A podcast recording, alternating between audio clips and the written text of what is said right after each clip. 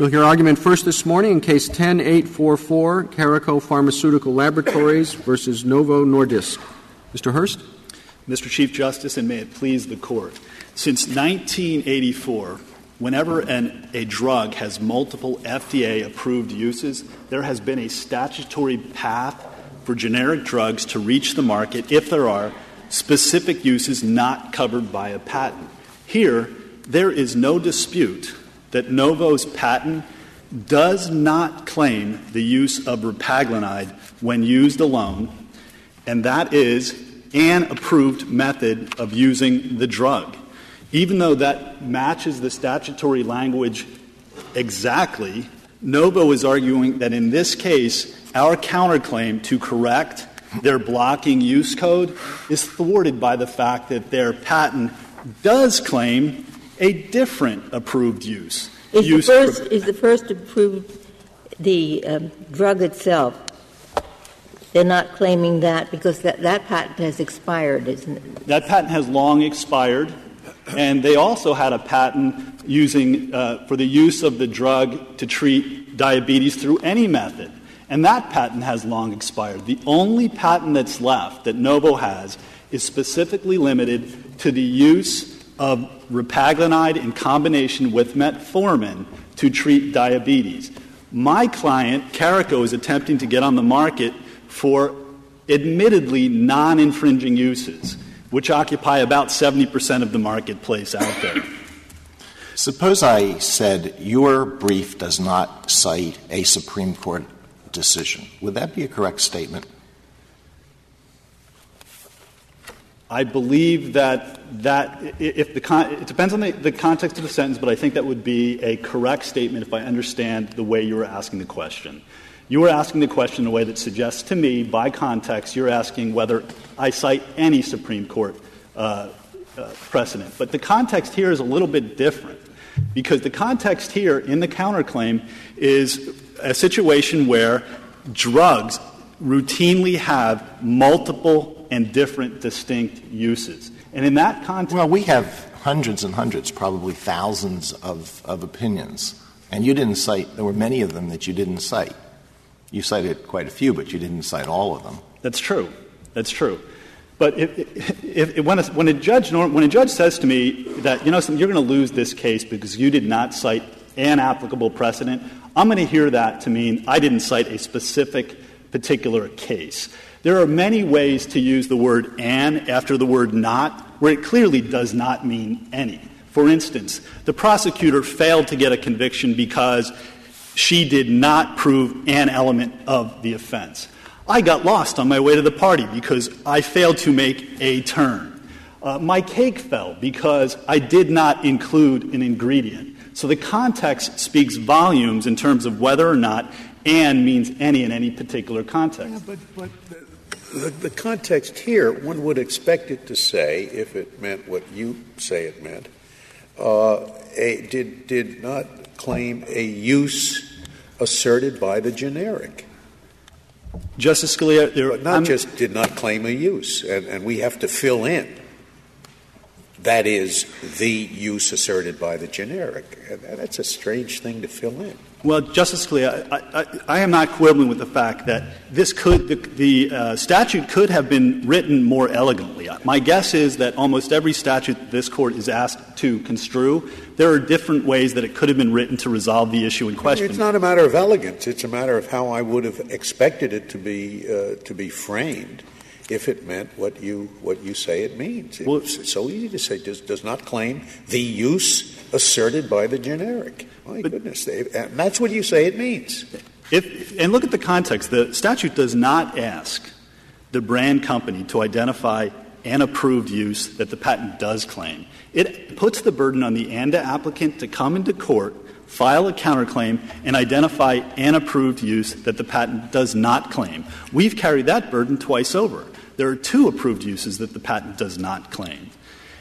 Context. As I understand your argument, you satisfy the, the, ground for seeking uh, deletion or correction was satisfied even before Novo wrote the new use code that you claim is overly broad. When the use code uh, said simply uh, the use of repaglinide with metformin, the, the ground for seeking deletion or correction was satisfied, wasn't it?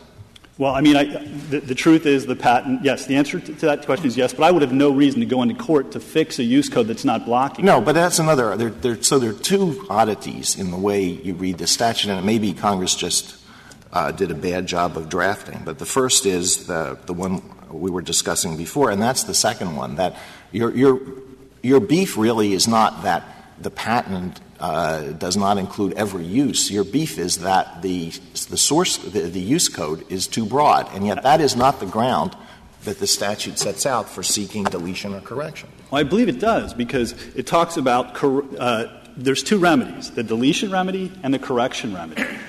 As we read the statute, we preserve distinct roles for the correction remedy and the deletion remedy. As Novo reads this statute, they all but acknowledge that they are writing the word correct out of the statute because there is no meaningful role for the correction remedy as Novo is reading this statute. They call the correction remedy a, a relic or uh, of a failed bill.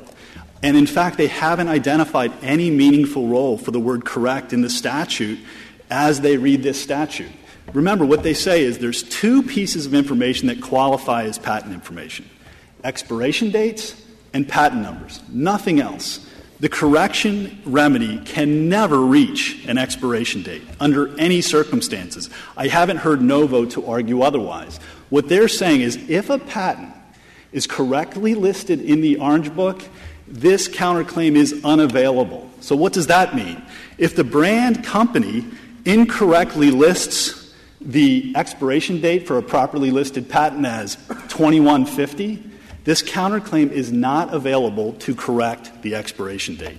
So that leaves only one single piece of information that could possibly be addressed by the correction remedy. And what does Novo say? Patent numbers. They say, well, the correction remedy could be available for fixing typos in a patent. Yeah, well, it's not much, but it's something. Uh, and and, and, uh, the way you're talking, uh, you seem to assume that all the problems in the world have to be addressed by this statute. Would you have no remedy by, by suing the FCC for uh, accepting uh, uh, uses uh, that, that it should not have accepted? I, whether I do have alternative remedies doesn't answer the question about whether I have a, a remedy in for this particular That's counterclaim. true, but it but if you have alternative remedies, I am not terribly shocked by the fact that you don't have a remedy under this statute. I don't have any good remedies under this statute. I could not, Justice Scalia, sue the FDA for accepting the use code, at least based on existing law because the FDA's position is that their role with respect to patents is purely ministerial. That has been upheld for about a decade now, including multiple courts of appeals, the Federal Circuit and the D.C. Circuit. So my ability to sue the FDA for accepting Novo's incorrect use code is not really a, a, a true alternative remedy. The remedy that Congress gave me, that, I, that we think Congress gave us, is an enormously efficient remedy we filed our counterclaim, and within three and a half months, we got an injunction uh, asking Novo to correct its use code. Well, suppose you didn't file the suppose the counterclaim provision wasn't available, and Novo you file the paragraph four certification, and Novo sues you for uh, infringement. Could you not defend the infringement action on the ground that uh, your use of the uh, of the drug was not uh, in, in, did not infringe their patent? I could not. Why, why is that? Because there's two paths that are available under the FDA uh, to get for a generic to get approval. One is Section 8, and if I proceed under Section 8, I can carve out the patented use from my label.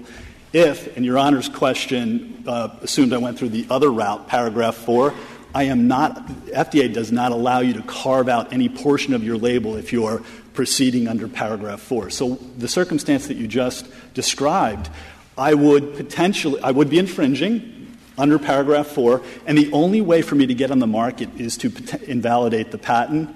Now, think about what that means. Novo is forcing us essentially to infringe. We don't want to infringe. We are trying to carve out our label so that we can proceed under Section 8. They have blocked our ability to use Section 8, so they force us into paragraph 4, force us to infringe. And what happens if we fail to invalidate the patent? We are kept off the market until 2018 for admittedly non infringing uses of the drug. There are two admittedly non infringing uses of the drug. That's where we want, that's what we want to use to get to the market. Mr. Hurst, w- would you agree that Congress did not contemplate this situation? As I understand it, it wasn't until 2003 that um, the FDA allowed companies to write their own use codes, and that's what creates this problem.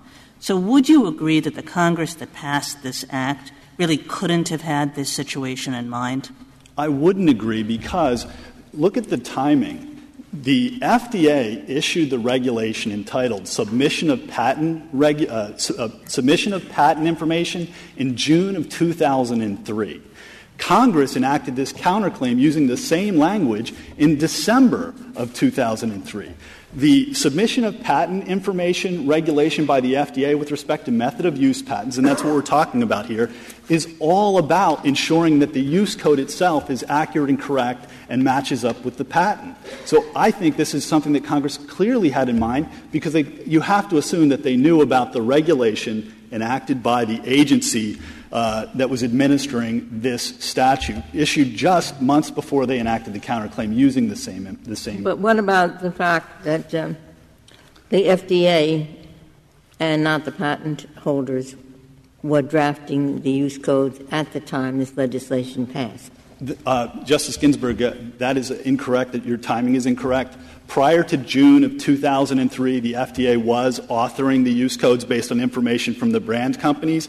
But after June of 2003, the brand companies were authoring the use codes, and the statute was enacted after June of 2003. When, so the, you're F- when the FDA was writing the codes, uh, were the, was it writing about the scope of the patent, or was it writing about labeling? It was writing about the scope of the patent. The, the, use codes have always been about the scope of the method of use patent. It's never been about anything other than the, the scope of the method of use patents. The only I mean, we can ask the government, but uh, why did it think that it lacked the expertise? Because it didn't want to opine under the patent laws? Or?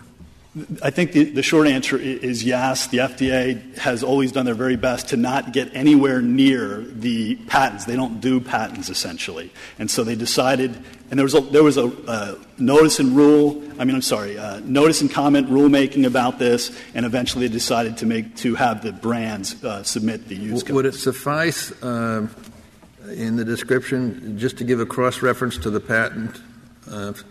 Say the use of this drug is described in patent claim number 43? It, it would not be sufficient because the way the, the whole purpose of the use code is to administer Section 8. So what the FDA does is they take the use code and they match it up with the label, and then the, the generic gets to carve out whatever the brand company says is patented via the use code.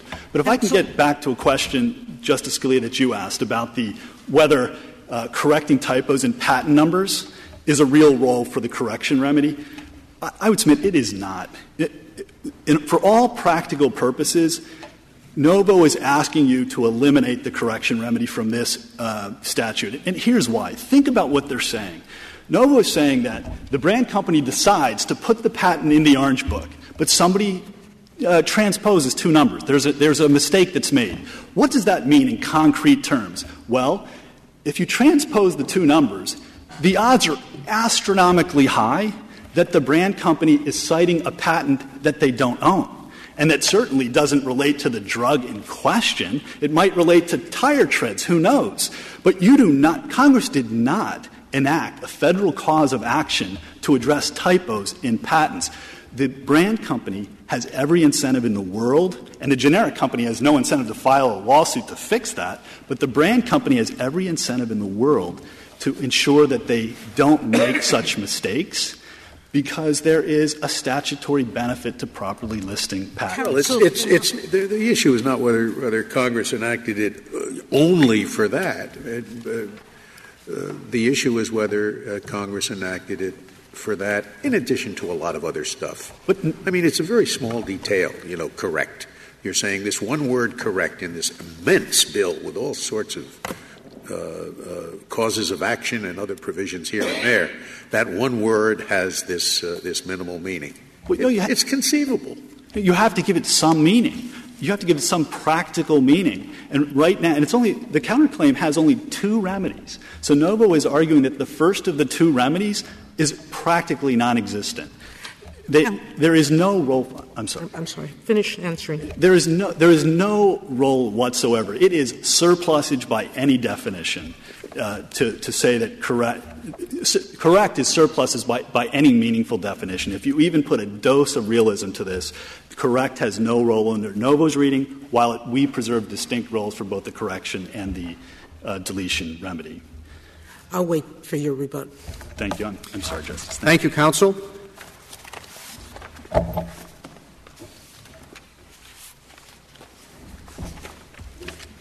Mr. Horwich?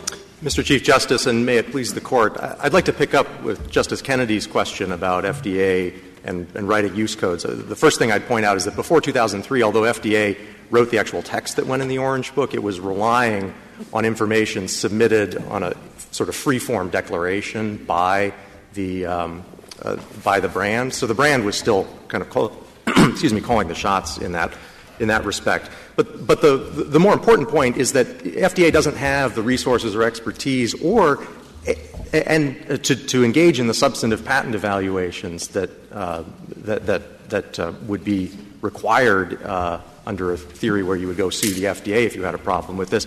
But more to Mr. the point, Horwich, do, we, do we know what FDA's position is in this case? Is the position you're presenting the position of the FDA? Well, we, yes, we represent the United States here, and so we, we, we, speak, we, we speak for FDA and the other agencies of the government who are very concerned here about the competition law effects of this. I mean, that's, that's in some ways the bigger story well, here. Well, Mr. Horwich, what does that mean exactly that you represent? I mean, this might be a case where we would give the agency deference, except the agency's name doesn't appear on the brief. So uh, should we give you any deference? Well, the, uh, the, the, names on the brief, I, I, think, should not be a guide to, to the deference question. But we're not really claiming deference in the sense because what we're construing here, what the court is construing here, is the counterclaim provision, which is a federal cause of action. And so the Adams Fruit decision of this court would say that agencies don't get deference in defining the terms of a federal cause of action. We do think that we do think that it's important to recognize that Congress and the agency were engaged in a dialogue in 2003.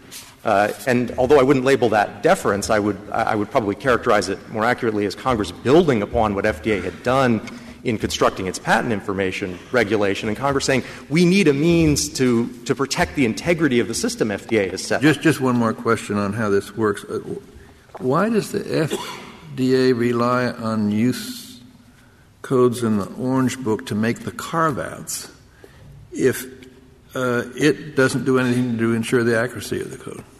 Well, the statute the stat, well, let me start with the, the, basic that the statute envisions that there will be carve outs. That's the whole principle behind Section 8. Yes. And so FDA says, well, we need to know when a, a generic has made a valid carve out. And, and, FDA says, and the FDA goes through this in the 2003 rulemaking. If you read through the, the preamble, there's more detail. But the short of it is, FDA has three choices. It could rely on the generics to say that they've carved out, but th- that doesn't really work because the generics could say something and then get on the market uh, when they hadn't properly carved out, and that kind of defeats the whole point of Hatch Waxman's principle of getting patent issues resolved before regulatory approval. FDA could, as the second alternative, try to evaluate patents itself, but nowhere else in the statute is FDA given any role in the substantive evaluation of patents, and with good reason. This Court has said in its Markman decision that claim construction of patents is a question of law. The actors in our system that decide what patents mean are, are courts uh, and ultimately this court. It's not FDA. So the third choice that if a patent holder writes a use code that is ridiculously, totally unreasonably broad, is there anything that FDA can do about that?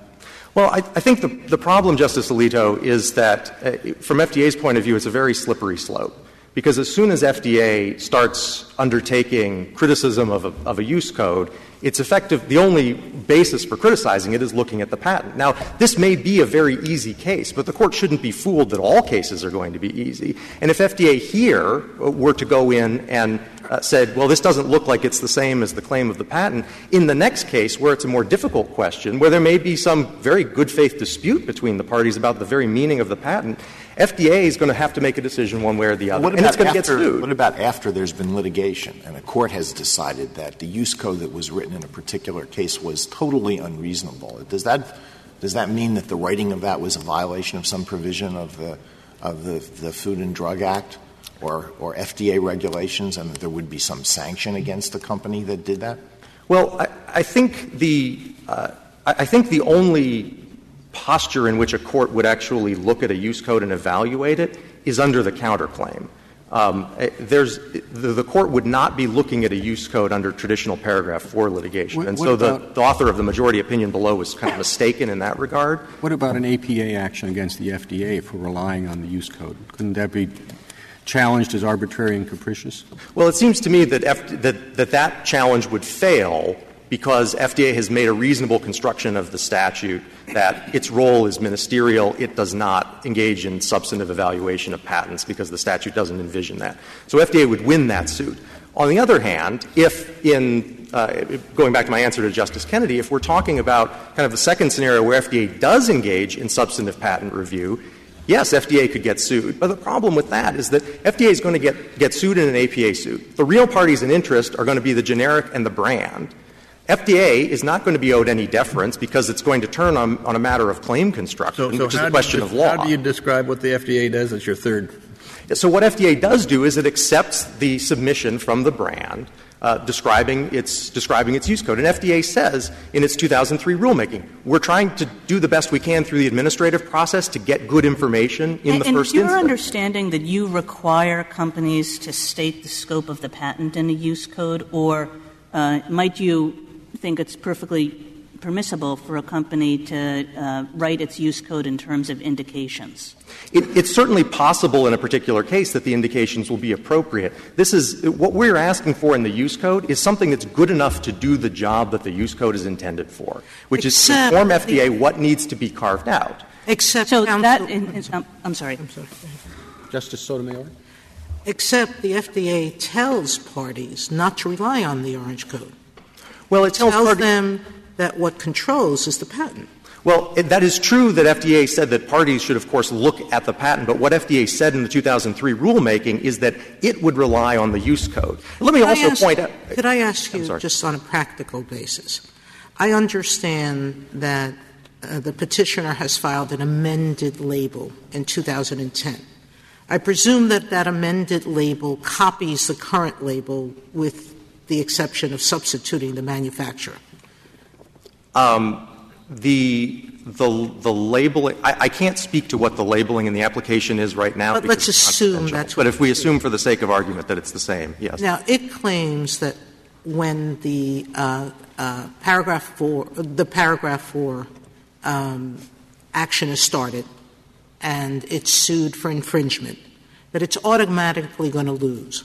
Well, that's right. In fact, in fact, Caraco has stipulated to that. That's a Joint Appendix 177 because it includes the metformin. Could you explain to me why is merely the use of a label that's identical infringement, or is it an infringement of the underlying patent? It would be inducement of infringement to sell a product with labeling that suggests that the product be used for a patented method of use. Okay, so tell us how a court gets out of the quandary of there being a claim that is stipulated to, I've infringed, and then how does it deal with the counterclaim? Now, the district court just ignored well, the, the act of infringement below and went straight to the counterclaim. But I'm not quite sure how you get out of the quandary that this creates for the courts and the parties. The counterclaim is designed precisely to get out of the quandary because what it says is the paragraph 4 litigation here, the choice between infringement and non infringement, is a false choice. Because if the counterclaim prevails and the use code changes, the paragraph 4 litigation is going to go away because Caraco is going to want to go proceed through Section 8. It's going to be able to carve out right. and get How approval that way without a judgment in the paragraph 4 litigation. Let's assume that Caraco puts in a label like the one it wants to use under a claim for, will the FDA just kick it out? Yes. It will That's not, not- even not it will not even ask for a response from Novo? Uh, FDA will not permit, does not permit, will not approve the application where car, where there's carve-out labeling combined with a section, with But a is that paragraph four. before, without an infringement action by Novo? Um, I'm not. Sh- I'm not sure of the timing. Of course, it's possible that I mean, the, paragraph four litigation is somewhat in the control of the parties, so it's not as if FDA sends out the notices that could trigger the litigation. But there, might not be a. the There might not be a. If you tell me the FDA doesn't want to get involved in construing the patent, why is it kicking out the claim for claim until Novo does a suit on whether or not the generic is infringing or not? And let that issue be decided below. From FDA's point of view, it's not a sufficient application if there's carve-out labeling presented with a paragraph 4 certification. And I'd also say this to take a, step back. The fact that there might be conceivably alternative remedies under some other construction of the operation of the statute shouldn't make you think the counterclaim isn't available here. After all, the, the situation that Novo agrees You finish your sentence. Thank you. The situation Novo agrees is covered by the counterclaim, where the patent doesn't belong in the Orange Book at all, is one that can be remedied at some, after, at some expense and delay through paragraph 4 litigation by proving non-infringement if the patent's irrelevant. Thank you, counsel.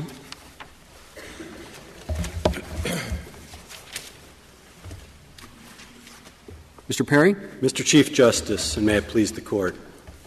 I think the last half hour has made clear that what really is at issue here is a challenge to FDA's administration of the Orange Book. That is an APA challenge, not this counterclaim. Justice Kennedy, you asked if when FDA was writing the, uh, the use codes, did it describe the scope of the patent? And Mr. Hurst said yes. That's false. The answer is no. For example, if I could point you to the joint appendix at page 522, these are some FDA authored use codes. Everything before U530 is an FDA authored use code. U2- U275, Oh, I'm sorry. What page are you again? page 522, Your Honor. Thanks. U275, method of use of the drug substance. U278, method of use of the indication of the drug product. U279, method of use of the approved product. These were the ones that the FDA wrote when it was responsible for writing use codes to put the world on notice. So U278, method of use of the indication of the drug product, the patent relates to secondary hyperparathyroidism. But you will never know that from the use codes. And, and that was when FDA was writing it. In 2003, FDA decided to turn it over to the industry, and it said in this rulemaking that you've heard a little bit about the rulemaking, but not what FDA actually said. It said to this We believe, and I'm quoting, by the way, from page 19A of the reply brief, this is uh, 68 Federal Register, page 36,682. We believe an approach that requires the NDA applicant or holder or patent owner to identify the approved methods of use protected by the patent is most consistent with the general balance adopted in the Hatch Waxman Act. And then the generic industry, during this very rulemaking, made all of the arguments that Mr. Hurst had made today, said we should have more of a challenge, we should have litigation, and so forth. And the FDA said, no, that's not right, because that would let the, the generics pick it. And we said, they said, we shouldn't do that. And this is important. This is on page 24A of the reply brief. The FDA said very clearly, there would be repeated litigation over individual patent listing decisions. That's a bad idea, the FDA said, because there is no assurance that ANDAs would be approved sooner and generic drugs would enter the market any more rapidly. But the alternative is that the FDA is going to have to hire an awful lot of patent lawyers to review the, uh, the, the use codes and their correspondence to the actual patents. There are several alternatives, Your Honor. First, the FDA could delink the indications from the use codes. Right now, the regulations say that you can base your use code on the indication. Our use code is identical to our indication, applies with every regulation. You didn't hear Mr. Horwich say that FDA thinks our use code is wrong. FDA has accepted our use code. Caraco filed an administrative challenge to the use code, uh, arguing that it was arbitrary and capricious. FDA rejected the administrative challenge, and they didn't go to the D.C. Circuit to say that was arbitrary and capricious under the APA. And that's the way agency action gets challenged in the ordinary course, as this Court has seen many times. not here. Well, that's the way agency action gets challenged when it's substantive action. The FDA's position, Uh, the United States position, is that this is a purely ministerial act. Your Honor, they have chosen to make it a ministerial act, which is not a negative, by the way. It is the Federal Drug Food and Drug Administration. What they do is administer this program. And they have, in other areas, such as patent term extensions, entered into memorandums of understanding with PTO where there are patent issues so that there's interagency cooperation to deal with patent issues. They could do that here, but they've chosen not to. And in the exercise of their enforcement discretion said, we are going to accept the NDA applicant's submission. And more importantly, FDA has made the policy decision to tie the Section 8 determination to the use code. They don't have to do that. That's not in the statute. They could change that by rulemaking. And third, on the indication, for example, Novo's use code always follows the indication. The change in this case was because FDA changed the indication. What odds would you put? I'm sorry, that, what odds would you put as a betting lawyer on them winning a challenge to the FDA policy decisions of what it's capable of doing and not doing?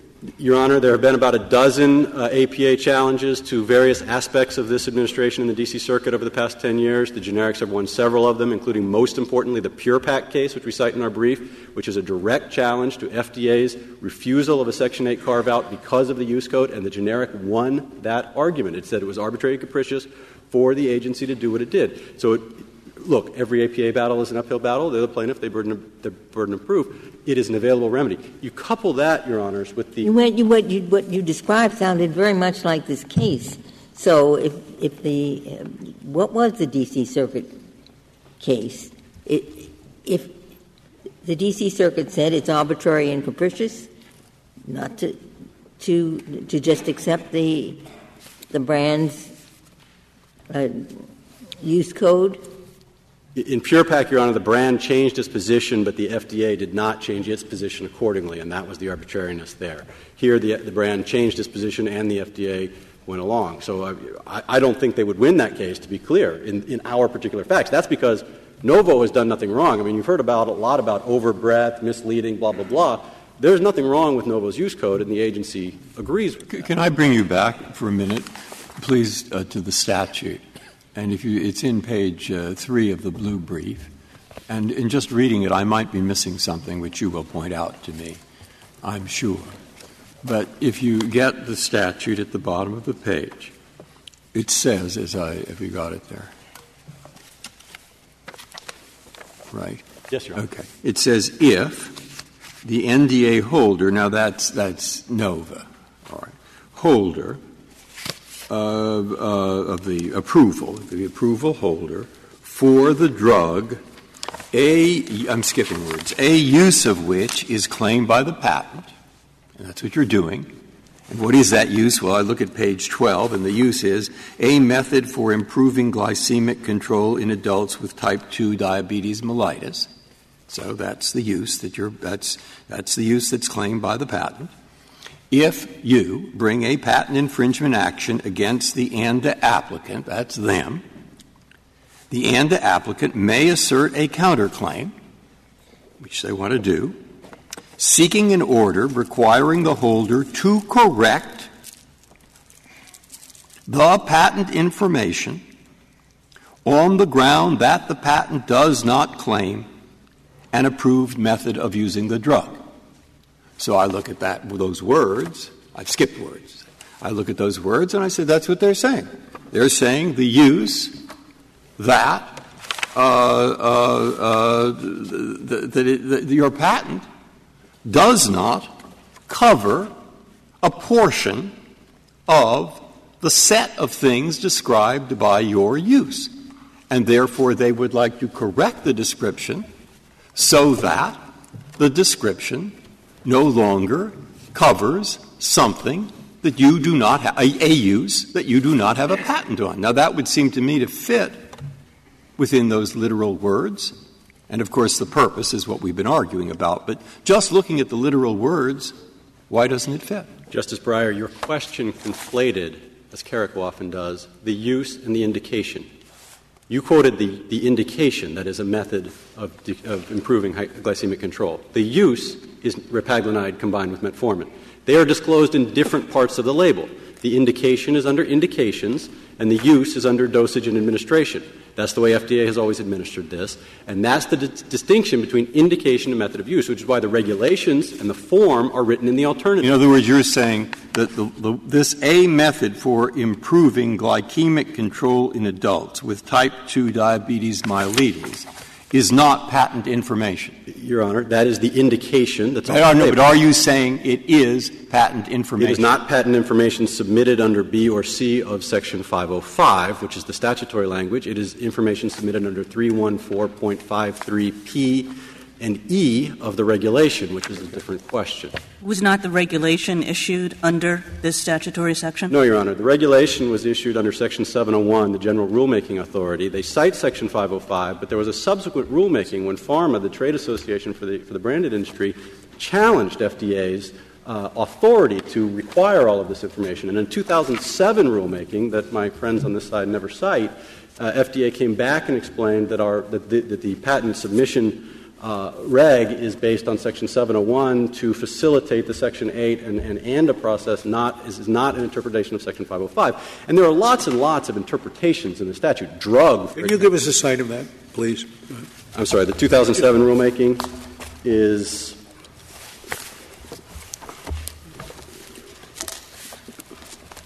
You don't have to do it now. Just, just, just file it with the crowd. I don't want to eat, eat, your time up. Your Honor, it's cited in our brief, and my colleague will hand it up oh, it, momentarily. Cited in your principal brief? Uh, in the red brief, Your Honor. Yeah. yeah. Don't, don't waste your time. Go, go ahead. Uh, Justice Breyer. I don't really care. To, to further answer your question, I do. Uh, Maybe your colleague can find it. Yes, Justice Breyer, there's another point on the structure of the statute. And if you look at the, at the chart in the, in the back of our red brief where we tried to lay out the various provisions of the actual statute, the counterclaim that the court read and that we're focused on talks about a use. In the preamble, it says if the patent holder claims a use. You know, I know that argument. Right. I, so, I, you don't need that argument. Well, if, if you're right that, that, that patent information in this particular provision does not have anything to do with, or at least does not cover, the words about diabetes I just read, well, then I guess this section would have nothing to do with it because those are the words they want corrected, aren't they? That, that's correct, Your Honor. Mr. Perry, so in your view, patent information is just the patent number and the expiration date, and that, that's all? Patent information submitted under B and C of Section 505, correct. Is that just the patent number and the expiration date? That's right. And we know that because the Congress at the same time debated a, a, an alternative bill that was sponsored by the Democrats that had lots and lots of additional patent Well, why would anybody have created this counterclaim to fix the patent number and the expiration date when that can be done by way of a defense Your, to a patent claim? Your Honor, it's important to remember the counterclaim is only a delisting provision. It, it is a very narrow provision. The FTC report that's cited in the briefs identified eight cases in the first 18 years of Hatch Waxman that raised this problem of improper listing, mostly due to successive 30 month stays. That was fixed in the counterclaim, and the 30 month stays were fixed, and there has never been a case since. Since 2003, there has what never been. What was. Fixed? I missed what you said. What was fixed in the uh, counterclaim? The counterclaim addressed the problem of improper listing that was addressed in the FTC report, the purpose of the counterclaim, according to its sponsors, according to the conference report, the, the, the, listing of improper patents. That problem has gone away. There is no such problem anymore. It has never come up again. The, the counterclaim was entirely successful in solving the problem that Congress set out to address. It had nothing to do with use. What, what do you mean by the pro- problem of improper listing?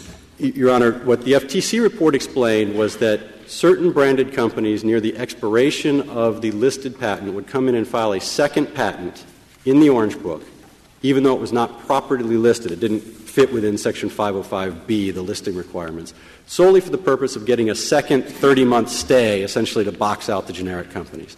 And that that was an anti competitive action. They recommended the counterclaim to fix that. And at the same time, the FTC said if Congress were to enact such a counterclaim, it is unclear how frequently it ever would be used.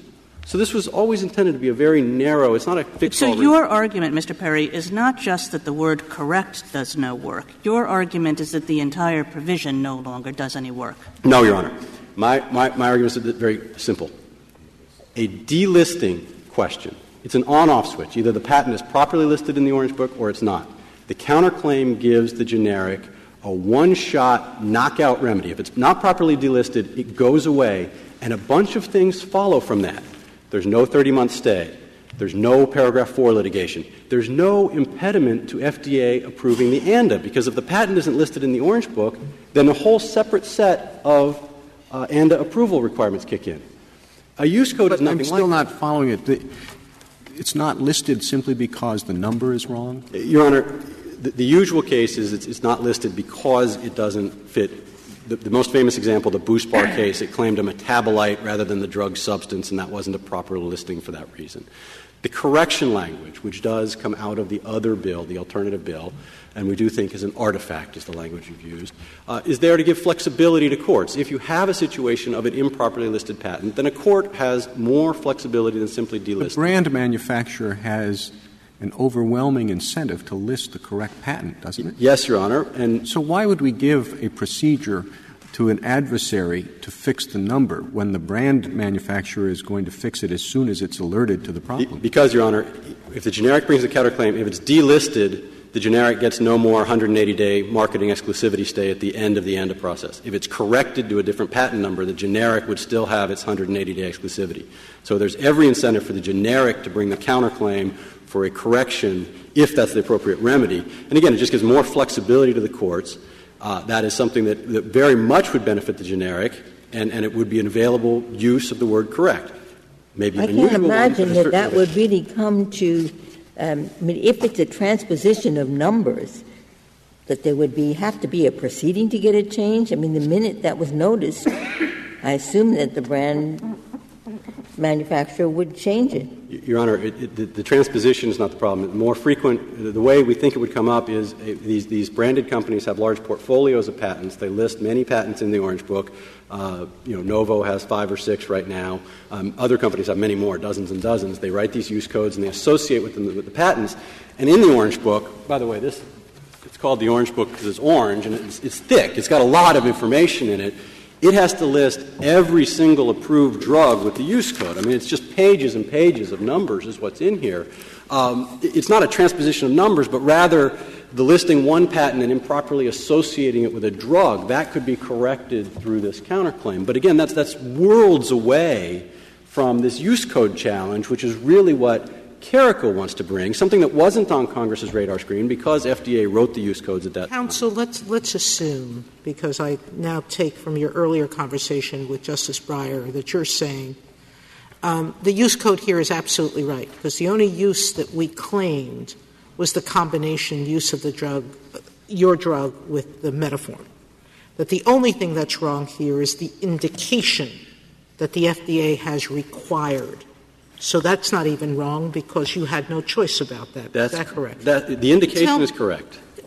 What this means, practically, I believe, is that to, your patent expires, no generic can come in with a use that's different than yours because they're going to be boxed out by this indication, this overbroad indication.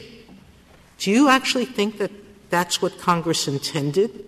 I thought with Claim 4 and Section 8 that what Congress intended was to ensure that drugs got onto the market as quickly as possible. Your Honor, that argument was made to FDA by the generic industry in the 1994 rulemaking. The first time this issue came up, and they said you should not allow use codes to be based on indications. You should instead require a description of the patented method of use. You heard Mr. Hurst say that again this morning. Here's what FDA said in response. It's page 59 Federal Register, page 50,346. Quote, for a use patent, FDA includes in the Orange Book a code identifying the indication covered by the patent. We decline to expand the Orange Book to include patent descriptions. And then it went on to explain that persons interested in patent description should, should consult the official. Yeah, but what it also says is this, and that's what I mean. We to go back to this literal statutory argument we took the words, because this is what you can correct. What you can correct, the statute says, is you can correct patent information submitted by the holder under subsection B or C. So we look at B. And what B says is B tells us that you're supposed to submit, in respect to where you claim the use of a drug, the patent number and the expiration date. So, so far, that seems to support you. But then we look at the regulations which the FDA promulgated. I take it promulgated in respect to B and C, particularly the sentence I've read, or maybe some similar sentence. And it tells you that you have to provide the description of the patented method of use as required for publication. So now I go back and look to what you did provide. And what you did provide was you provided, uh, you said that uh, what we do, we have a method for improving glycemic control in adults with type 2 myelitis. That seems to fit directly under three of the FDA's requirement, and that FDA requirement was an expansion of B, and therefore it sounds to me as if when they say correct, correct the patent information, it includes the sentence that you put there that they'd like to see corrected. Just now, what's wrong with that? First, the regulation is not an interpretation of 505B, it's an implementation of 701. Second, and more substantively, however, the form, you quoted accurately from box 4.2b of the form. There's also box 4.2a of the form, which includes the description of the method of use tied to the label, which is required by subsection P of the regulation that you were just quoting to me. And, and, and that part of the form, Novo very carefully describes claim four of the patent and ties it to the dosage and administration and cl- clinical pharmacology sections of the patent and calls out by reference combination trials. The only combination trial in the label is the metformin repaglinide combination. And in FDA speak, that, that is a sufficiently, because these forms, by the way, you, have got them in here, they're these little tiny boxes, you can't put very much information in there.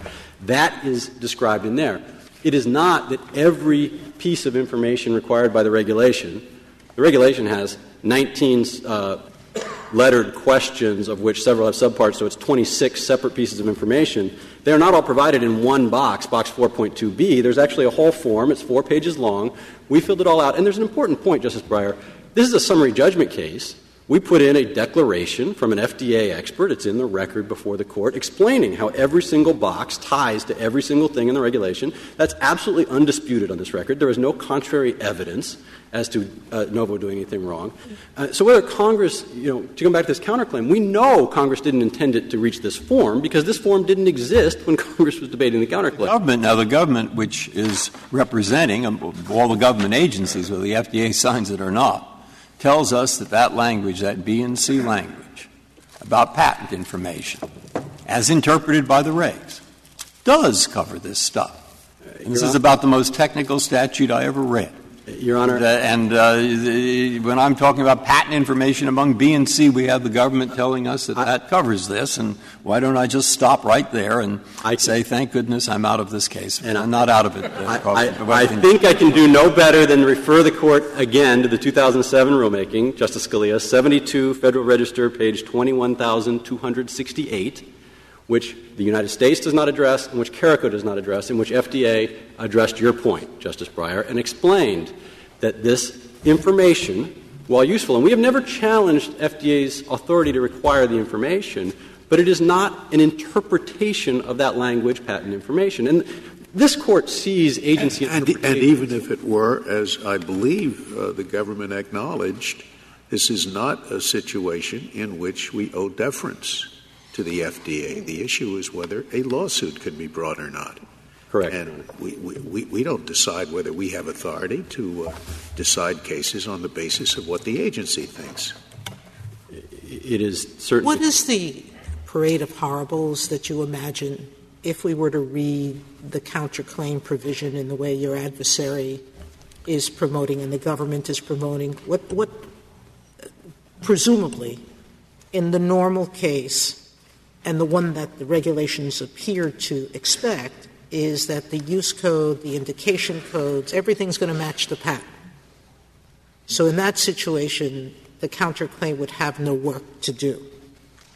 Um, so what's the parade of horribles? Your Honor, first, the counterclaim has no work to do for use codes. There's a complete disconnect there. I, so. I, I, I'm asking you to accept that we were to, as an assumption only, don't, it's not intended to be a, a ruling, um, to assume that we read the counterclaim in the way your adversaries want us to.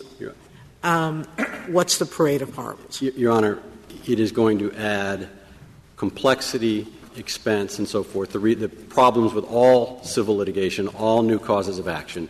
And this was raised during the congressional debates when they proposed a freestanding cause of action for the generics to sue over a whole bunch of things. Congress was up in arms and said, no, we're not going to do that because we don't want to let private parties into the FDA process. This court is familiar with that and the parade of horribles from the Buckman case. But Mr. Perry, there are also horribles on the other side, of course. I mean, here's there's there's there's the statute, and it has three provisions, and two of them are vague, and one of them works against you. One is an approved method. I think you know you both go back and forth about it depends on context. One is patent information, which you know maybe you're right and maybe um, uh, Mr. Hurst is right it's not really quite clear what it means to be under subsection B or C. The third is correct. You basically read correct out of the statute. So, uh, at best, this is an unclear statute from your point of view. And then there's the question of what it allows you to do. The statute read your way essentially allows you to unilaterally expand your patent in areas in which it's quite clear that your patent ought not to go, does not go, um, but allows you to do that. So, why should we read the statute so that it affects a purpose that's entirely antagonistic to the purpose that Congress had in passing this statute given that the statute is, at best, from your perspective, ambiguous? Justice Kagan, this statute was a political compromise. There is no debate on the historical record about that. And the compromise, as Mr. Hurst indicated earlier, was that the statute would deal with some things, the counterclaim would deal with some things, delisting, and almost everything else would be turned over to the FDA. And FDA had this extensive rulemaking that, as Mr. Hurst said, Congress was aware of, and during that rulemaking, Congress did several things. First, it confirmed that the, the industry would write the use code. Second, that use codes could be based on indication. So there's no extension of the patent monopoly. It is simply following FDA's instructions as to indication. Mr. Perry, may I ask you on that um, core question? We have a patent on a drug alone. It expires. And then the patent holder gets a later patent that's on a method of use. And we have a generic that wants to sell the drug alone, which is no longer patented.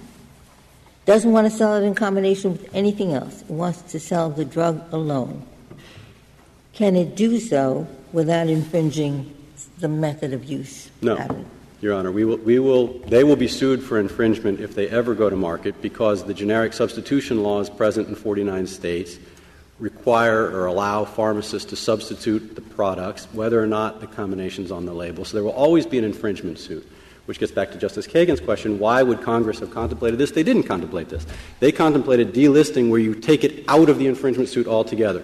This issue, indications, use codes, Section 8, that is all within the agency, and if there's a litigation problem with it or a challenge to it, that is what the APA is for. And again, there have been dozens of APA cases where the generics largely have challenged FDA's determinations in that respect. It is not what the counterclaim is for. This is a very narrow provision. We're, we're parsing, by the way, two clauses in one sentence of a statute. The 2003 amendments were 415 pages long. The Hatch Waxman Act is thousands of provisions long very delicate balance between lots of competing interests, billions of dollars at stake, and we have to be very careful when Congress creates a new cause of action, the law of unintended consequences kicks in here. We know this is not that this case is not what Congress intended. It's the counterclaim we don't believe can be read at all to it, even if it's ambiguous, putting it in context and looking what FDA has actually said about these matters in its rulemakings. When faced with the same challenges by the generic industry that Mr. Hurst presents here, it has rejected them over and over again. To come back to Justice Kagan's question, what, your position is really nothing can be done by a generic that is blocked from marketing a drug for a non patented use uh, by a, a use code that, that is uh, th- that seems to cover that use. In this case, Justice Alito, there were two points. First, FDA rejected Caraco's administrative challenge to the use code. They could have taken that to the D.C. Circuit under the APA. Second, they have indicated a rejection of their Section 8 carve out because of the use code. They could take that to the D.C. Circuit under the APA. That is the usual course for challenging agency action. If there are any problems here, our position is we have complied in every respect at every moment with every bit of FDA's regulations. And again, that, that's what the evidence in this record shows.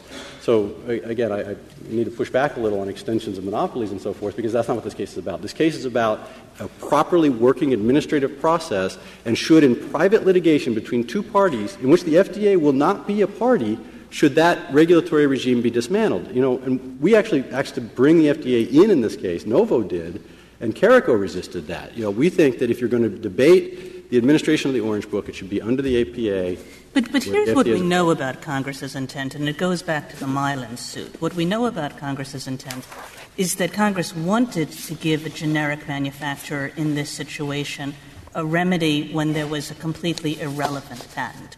And the question is why we should consider this to be any different. In some respects, this makes this this is worse from the generic manufacturer's point of view because the generic manufacturer doesn't even have a defense in an infringement suit. Your so Honor, why should we think that the Congress that really cared about the result in Mylan does not care about this? My, Mylan and the response gives the generic a one-shot remedy and you're out of it altogether. And it's a black and white decision. It's an on-off switch. Either the patent is properly listed or not. A use code in the Orange Book, there are over a thousand of them they are shades of gray. There are, all, there are very specific ones, very general ones. I read to the court some of the ones that you, FDA itself wrote. You would get into these long, involved questions about compliance and so forth. To the effect, Congress wanted to make generic approvals quicker in the Mylan situation. FDA itself, and I started out my argument by reading from that page page 24A of the reply brief, where the FDA said increased litigation over use codes, patent listings, would not assure faster generic entry because you'd, you'd spend years and years, as we all have, litigating these very issues. So that the Congress had it focused on this, which it never did. There's not one word in the thousands and thousands of leg- pages of legislative history about use codes. Had it focused on this, it would never have gone this way because uh, it, it, didn't need to. And when it did have the broader bill, S 812, it failed. Thank you. Thank you, counsel. Uh, Mr. Hurst, you have four minutes. Thank you. I'd like to start uh, by uh, asking the court, if I can, to turn to the joint appendix, second volume, 484. And I want to address two issues. Uh, the argument that the use code is disconnected from the patent itself, and it, it, it, may relate to the indication regardless of what the patent says, and whether or not the information is being submitted under subsection B and C. If you're at 484, this form went through notice and comment rulemaking before the enactment of the counterclaim. The title, Patent Information Submitted. That, mem- that is a, this carries out the regulation 31453 entitled Submission of Patent Information. Now look at right below those two boxes. What does it say? The, how does it say the information is being submitted? This is a form Novo signed.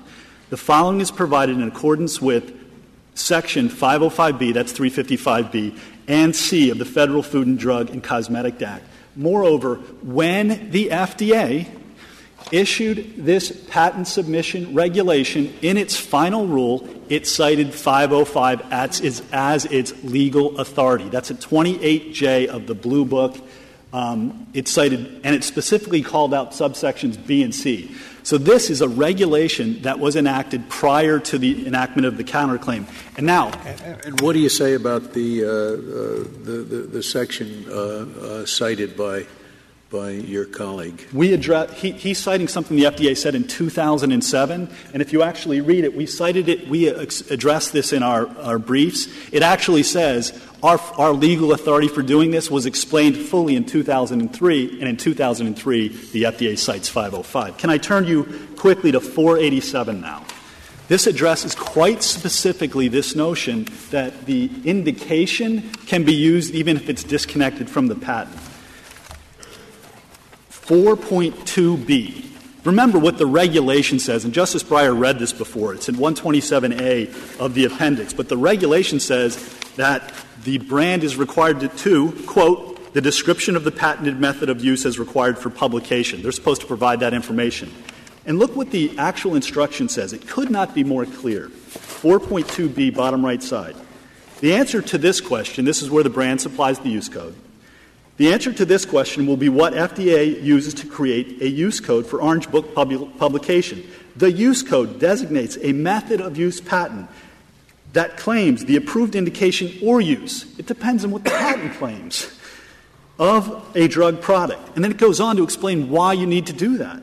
Each approved use claimed by the patent should be separately identified in this section and contain adequate information, this, this refers to Section 8, adequate information to assist 505b2 and ANDA applicants, that's us, in determining whether a listed method of use patent claims a use for which the ANDA applicant is not seeking. That is precisely the situation we are facing.